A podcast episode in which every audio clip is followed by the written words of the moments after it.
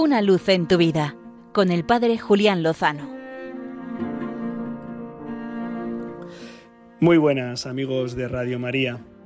Termina el mes de junio, el mes del Sagrado Corazón. Termina en viernes, día en el que la Iglesia mira especialmente el misterio del amor extremo manifestado en la cruz de Jesucristo y en su costado abierto. En este mes de junio he tenido la riqueza de poder ver los efectos del amor de Cristo manifestado en dos hermanos que se han sentido llamados a un seguimiento más íntimo del corazón de Jesús. Estoy hablando de Pablo María de la Cruz, carmelita, y del hermano Javier Valencia, hospitalario de la Orden de San Juan de Dios.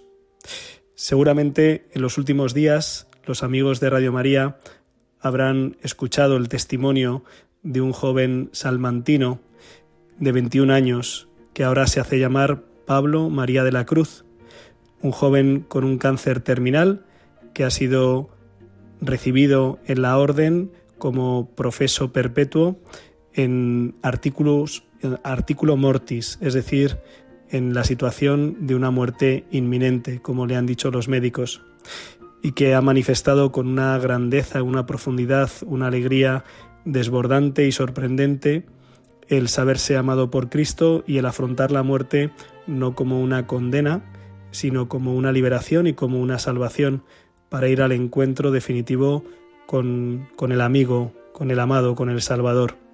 Así lo manifestaba el pasado domingo en Salamanca, en la celebración precisamente de sus votos perpetuos. También esta semana he tenido la oportunidad de acompañar al hermano Javier Valencia, de la Orden de San Juan de Dios, que a sus sesenta y cuatro años va camino de recibir el orden sacerdotal.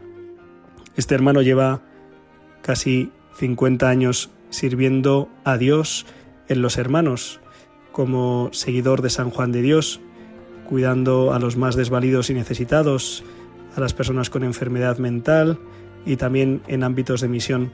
Fue precisamente allí, en Perú y Ecuador, donde pasó quince años, donde se dio cuenta de la necesidad que el mundo tenía también del ministerio sacerdotal. Y aunque la Orden de San Juan de Dios es una orden eminentemente de, de frailes, de hermanos, el diez por ciento de los miembros acceden al presbiterado y él se ha sentido llamado con más de sesenta años a, a dar ese paso.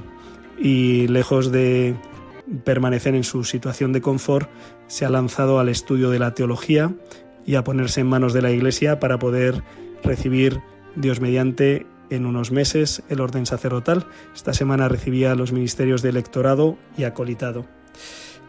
La verdad es que es conmovedor ver cómo, cómo Dios sigue entrando en la vida de las personas, sigue llamando, sigue moviendo el corazón para la entrega, a veces en situaciones muy extremas, como la del joven Pablo, a veces en situaciones eh, anómalas, excepcionales, como la del hermano Javier.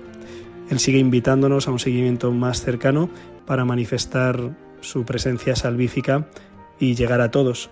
Ojalá nos alcance la gracia de su corazón ardiente y amante a cada uno de nosotros y nos haga responder como estos dos hermanos con la totalidad de nuestra vida, con absoluta confianza y abandono, con el deseo de poner todos nuestros dones a su servicio para ser colaboradores de la redención, con la seguridad de que con el Señor lo mejor está por llegar.